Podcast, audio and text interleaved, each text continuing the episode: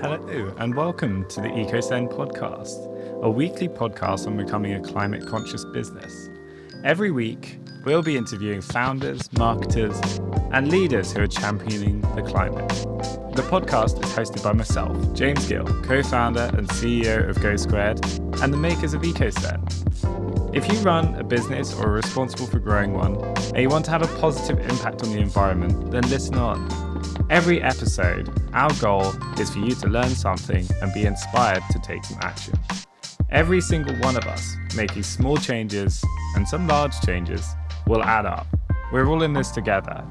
So let's get on with the show. Thanks so much for listening. Now let's meet today's guest.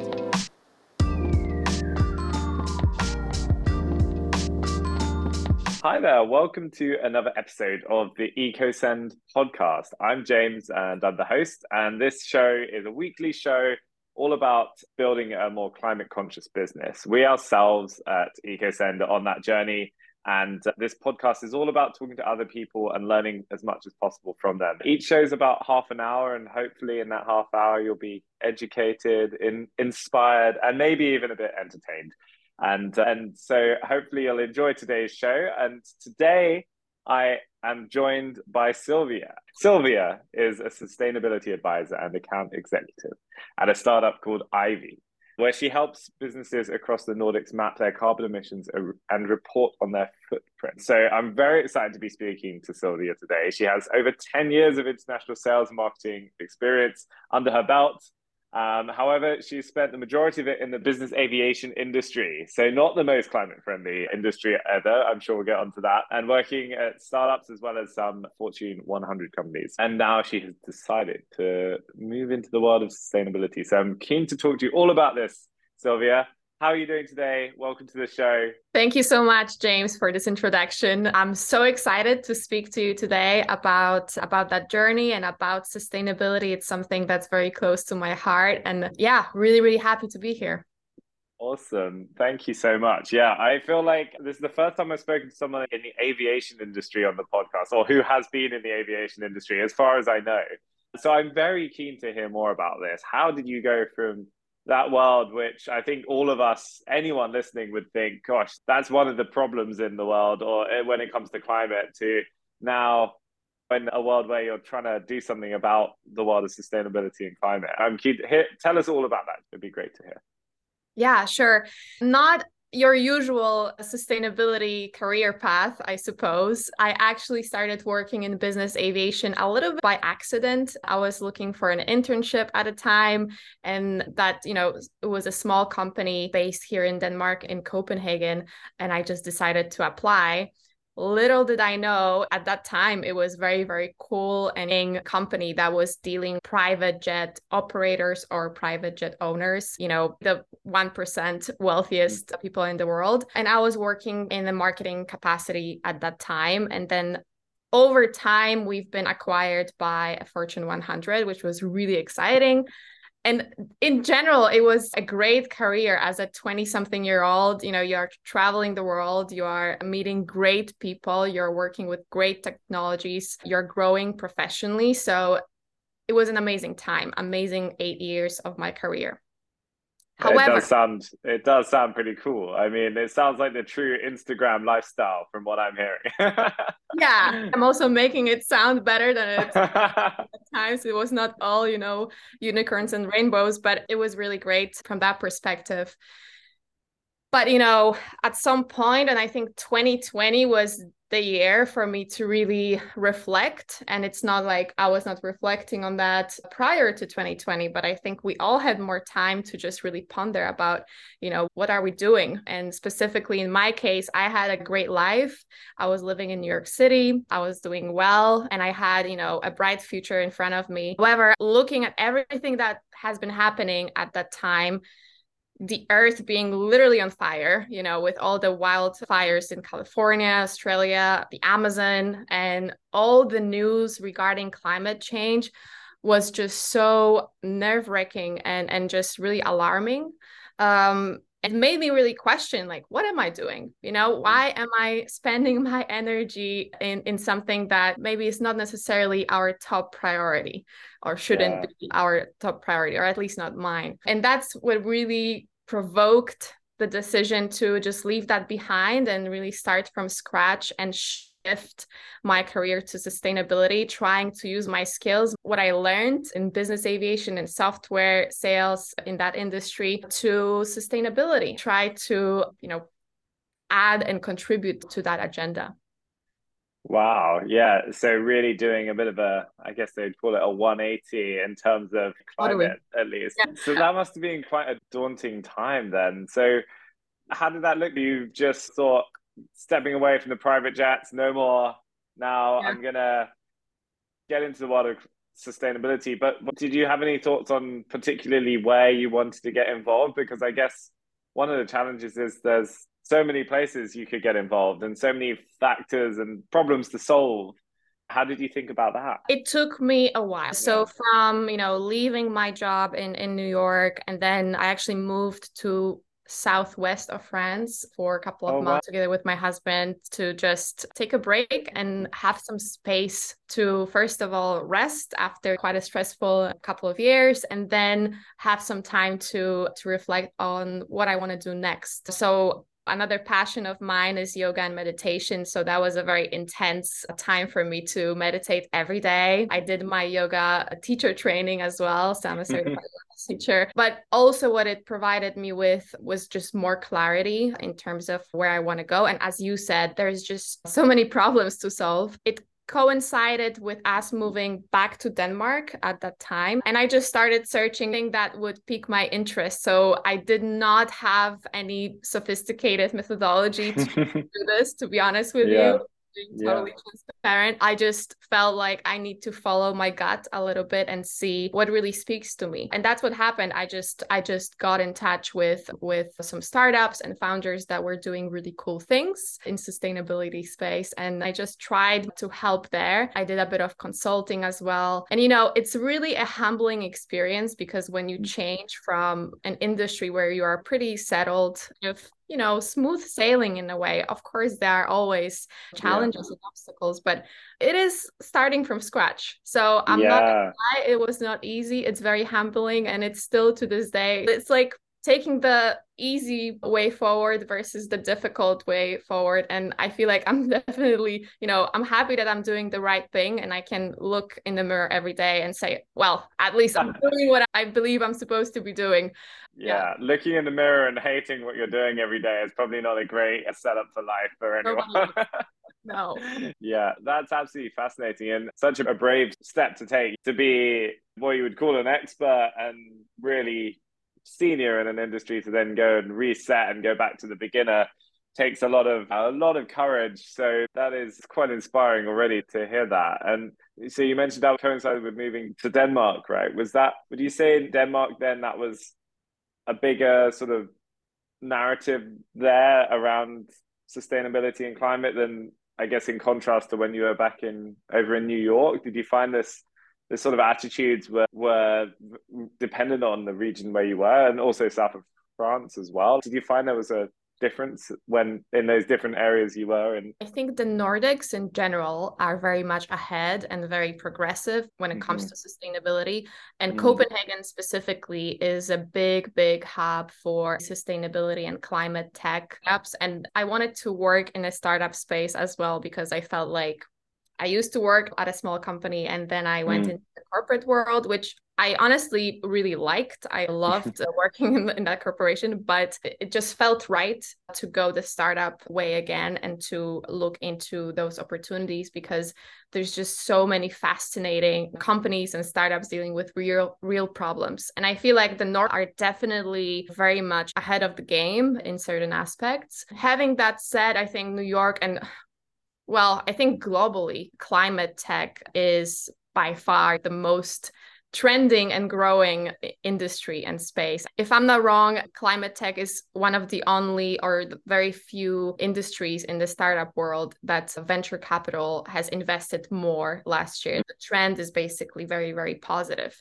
because of the economical situation. Venture yeah. has been a bit tricky, but it's not the case for climate tech. So it's good to yeah, see that. Yeah good to see that you know this is something that not only makes sense for the climate for the planet but it's becoming more of a financially sound career and also direction to take and there's more support yeah. for initiatives like very interesting to point that out actually yeah the last sort of six 12 months in the world of vc funding and investment it's definitely been a tough time and you only see it with the number of layoffs going on and the challenges companies have with trying to raise money and compared to those huge boom times that a lot of people have gotten used to. And so yeah to see climate tech not maybe either not suffering as much or maybe even doing yeah. a different trajectory to the rest that's very reassuring to hear i think for the the planet at large i guess. Yes.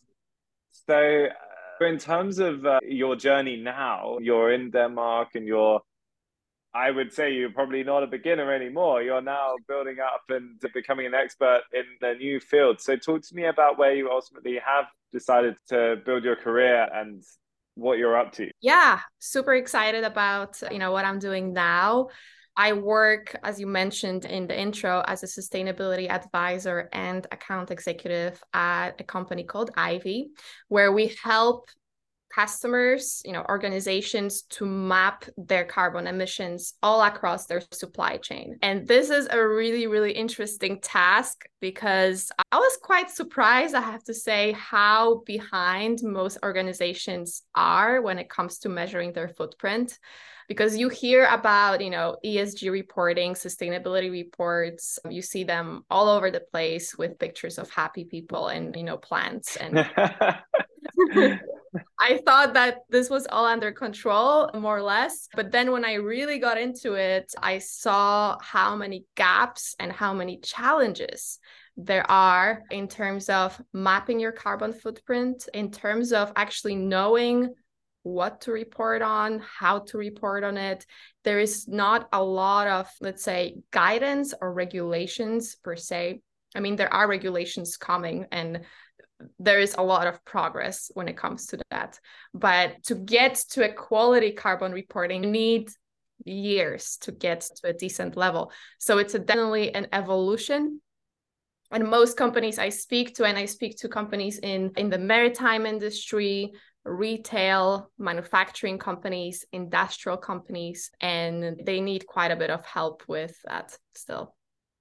I see. Yeah. And, and I can imagine the bigger the company, the more complexity there is. And, and I guess there's also just, I know even as a smaller business, the number of options and questions that one has are almost infinite, even if you have the right intentions.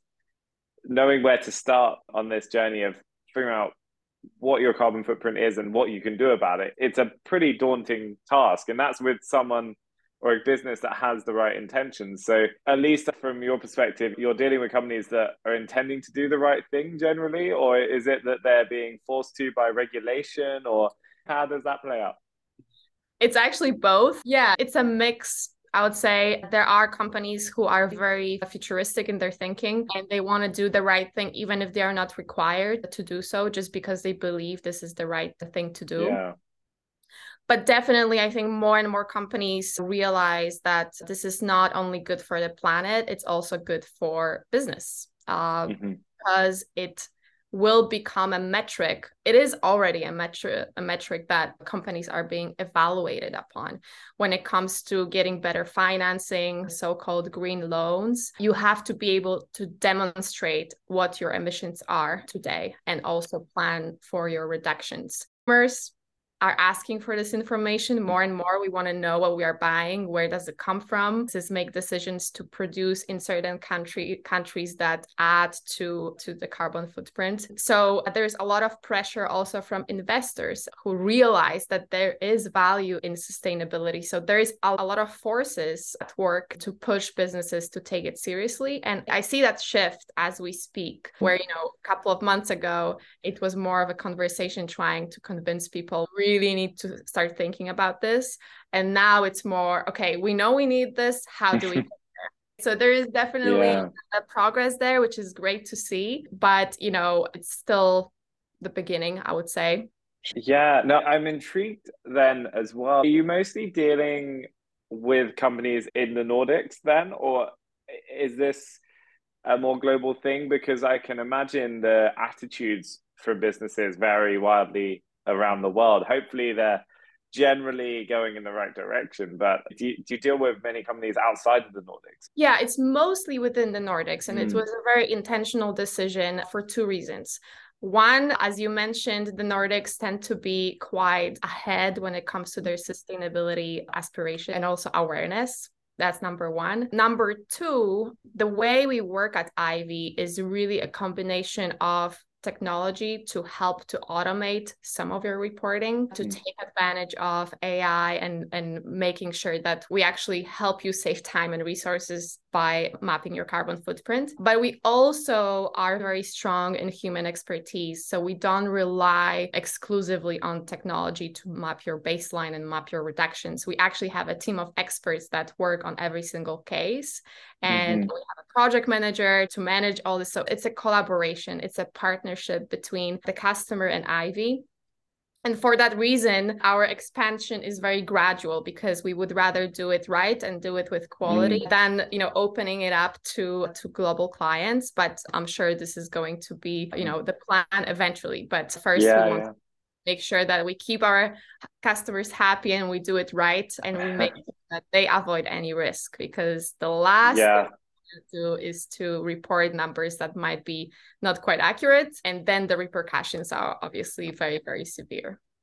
Yeah for sure. I'm fascinated then by at a more practical level how does it look? And do you have any examples of the types of businesses coming in and how you even go about you know everyone talks about measuring their carbon footprint and whether that's as an individual or a business but how do you do that and how do you help a business go about doing that and how, how do you get from having no idea to being confident in some sort of measurement yeah very good question so uh, there are actually three different methods that you can address this challenge according to the greenhouse gas protocol. The first method is maybe a little bit surprising, but it is based on companies' spend. Essentially, whatever you buy has a carbon footprint. So it's our job to help you identify what are the emissions of each purchase that you make as a company. So we would take all of your procurement data map it with carbon emission factors from a specific environmental database run it through our our solution our software solution and then also validate it coming back to that human expertise factor and work with the customer to validate it. Now if you think about it it's not the most detailed and quality way to address your carbon footprint because it is based on well the dollar value or the euro value of what you're buying. So, for example, if you are a business, let's say you're a restaurant and you buy, let's say, um, 10 chairs worth that much of 1000 2000 euros whatever that might be we will map what you spend so that 2000 euros let's say to a carbon emission factor. So it really depends. And of course, the carbon emission factors take into account the material, you know, the origin of your purchase, but it's more of an estimate. It's not the most granular way to address it. But but it really is, and that's also our philosophy at EIVEE in order to be able to identify where you need more granularity, you need to know your baseline and mm. spend-based method really helps you to see usually you can map 80% of your based on spend Fair. that allows you to pinpoint okay here in those areas, we might need a bit more granularity. We need input that's more specific.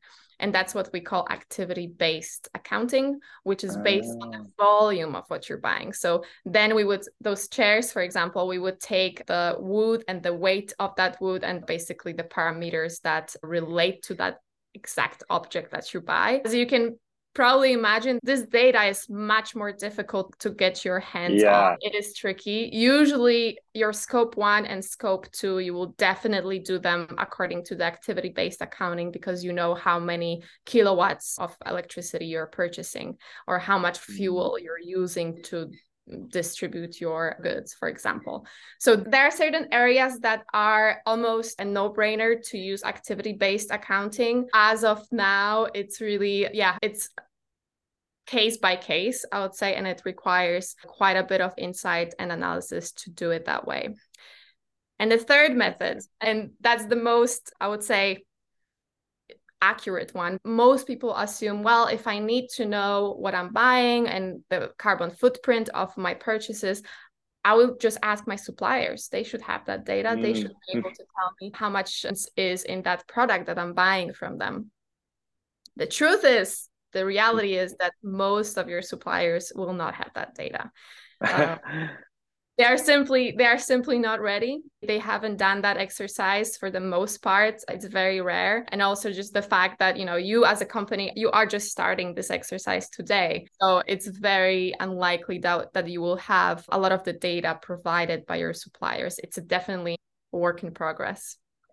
That's actually fascinating to to hear though. So it almost to me sounds like there's it's almost like if you're painting a picture you've got the very rough pencil outline with the spend based yeah. and then you're filling in some of the details with the uh, activity based, and then all of the details and finer grain bits with the supplier based. I love that time, analogy, by the way. I might steal it. Yeah, go ahead, go ahead. But yeah, it's so fascinating though to hear that. And as, over time, then more businesses will do this.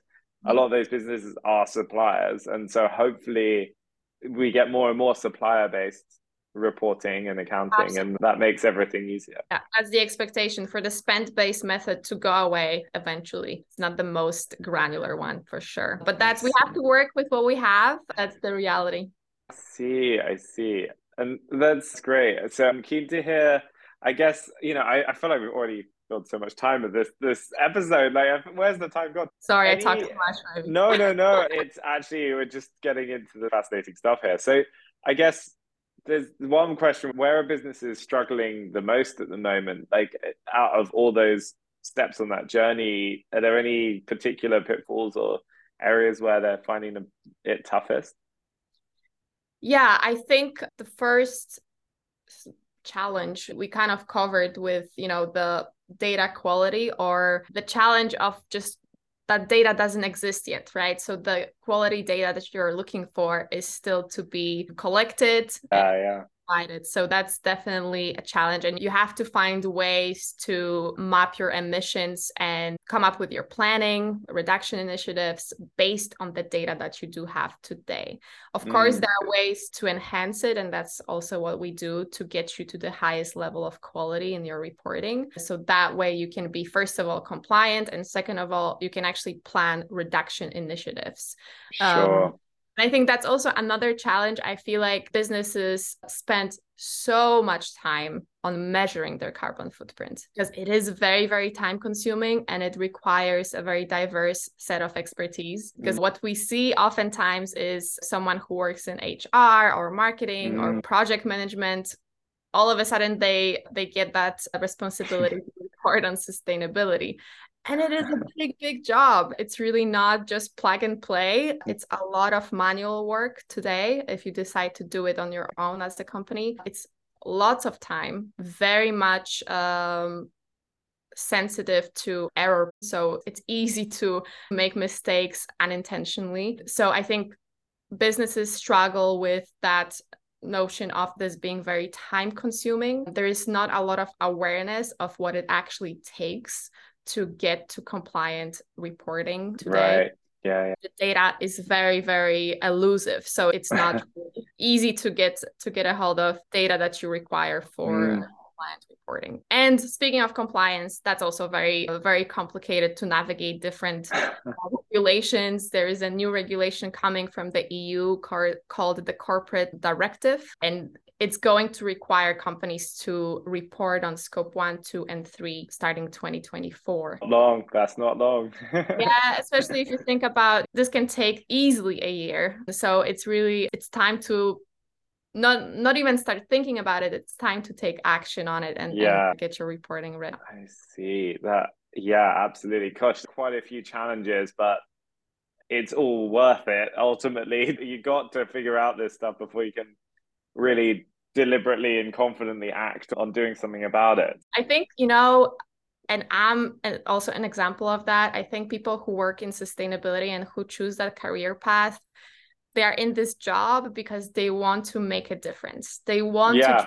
to impact. They want to actually show, look, we managed to reduce our emissions by, you know, 50% here's how we did it. Now we use renewable energy for all of our operations. We use sustainable fuel whatever that might be right? So this is all action action action impact. Yeah.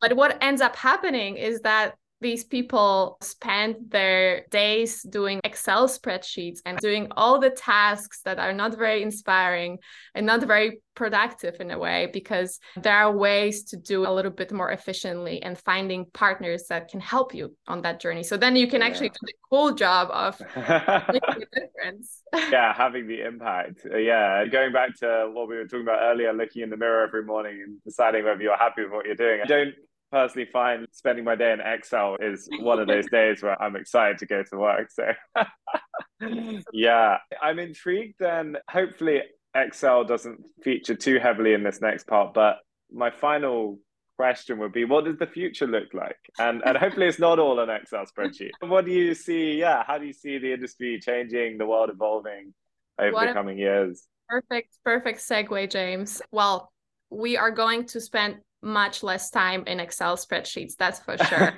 okay, uh, that's good. I'm all here for that. yeah, I think personally, I think AI, and I know everybody talks about AI these days, but it's because it's so revolutionary. And I think it's going to definitely have a big impact in sustainability and in reporting.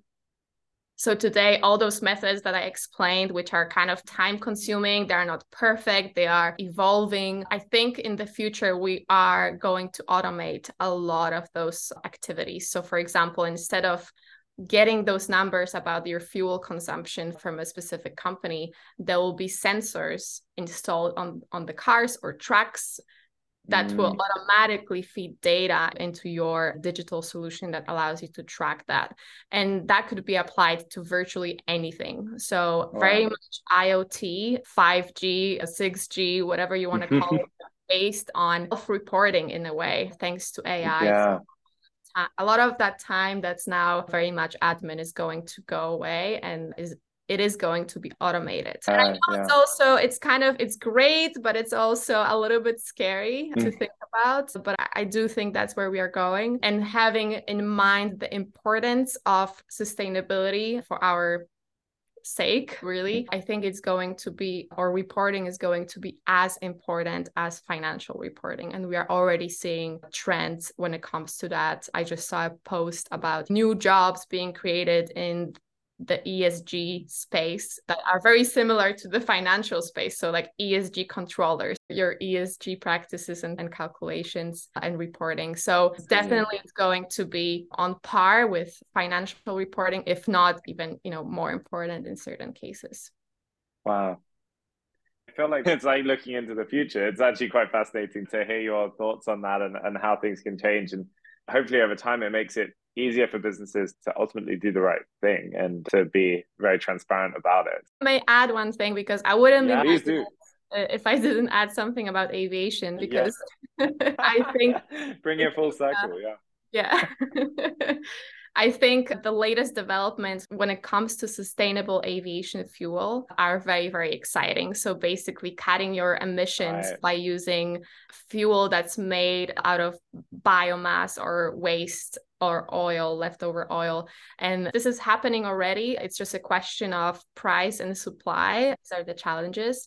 But if we can allow for more green travel and less guilt, I don't know about you, but I tend to feel guilty when I take a flight. So I'm trying to to, to limit that as much as possible. But you know, it's not going to be as much of an issue moving forward if we managed to make aviation a little bit greener, also with electric propulsion vehicles and electrifying some of at least local travel. Transatlantic travel is still going to be a challenge to electrify. I don't think we have the technology, but the fuel, the green fuel, sustainable fuel is something that really, really excites me. And I hope it's going to be a standard. Yeah, absolutely. What an exciting next few years it's going to be. Hopefully, only few years. We'll see how long it takes. but yeah, wow. Thank you so much, Sylwia. I feel incredibly inspired and motivated after this chat. I uh, I guess did you have anywhere you would point people to? I guess if someone's looking to learn more about how to measure their carbon footprint, you would have one place to go, which would be EIVEE. yeah, well, that's definitely my go-to, and I would definitely recommend checking out EIVEE and what we what we do, how we help companies with that. The name of the company is spelled a little mm-hmm. bit, you know, in a in a interesting way. So it's EIVEE spelled as E like Echo, I like India, V as in Victor, and double E. It's just to make it more fun. If someone wants to check it out, they will they will find a way. So it's eivee.io. Yeah. Great. And we'll link that in the show notes as well. So thank you, Sylwia. And if you want to connect LinkedIn, probably the best. And we'll pop that in the show notes too. Awesome. Awesome. Awesome. Well, thank you so much, Sylwia. It's been an absolute pleasure to have you on the show. Hopefully, there's many business leaders and people listening who are now a little bit more sure of what to do next in terms of going on their carbon footprint measurement journey and doing something about it. So it's been great to chat. I'm excited for the future. Thank you to everyone for listening. Thank you, Sylwia. Thank you.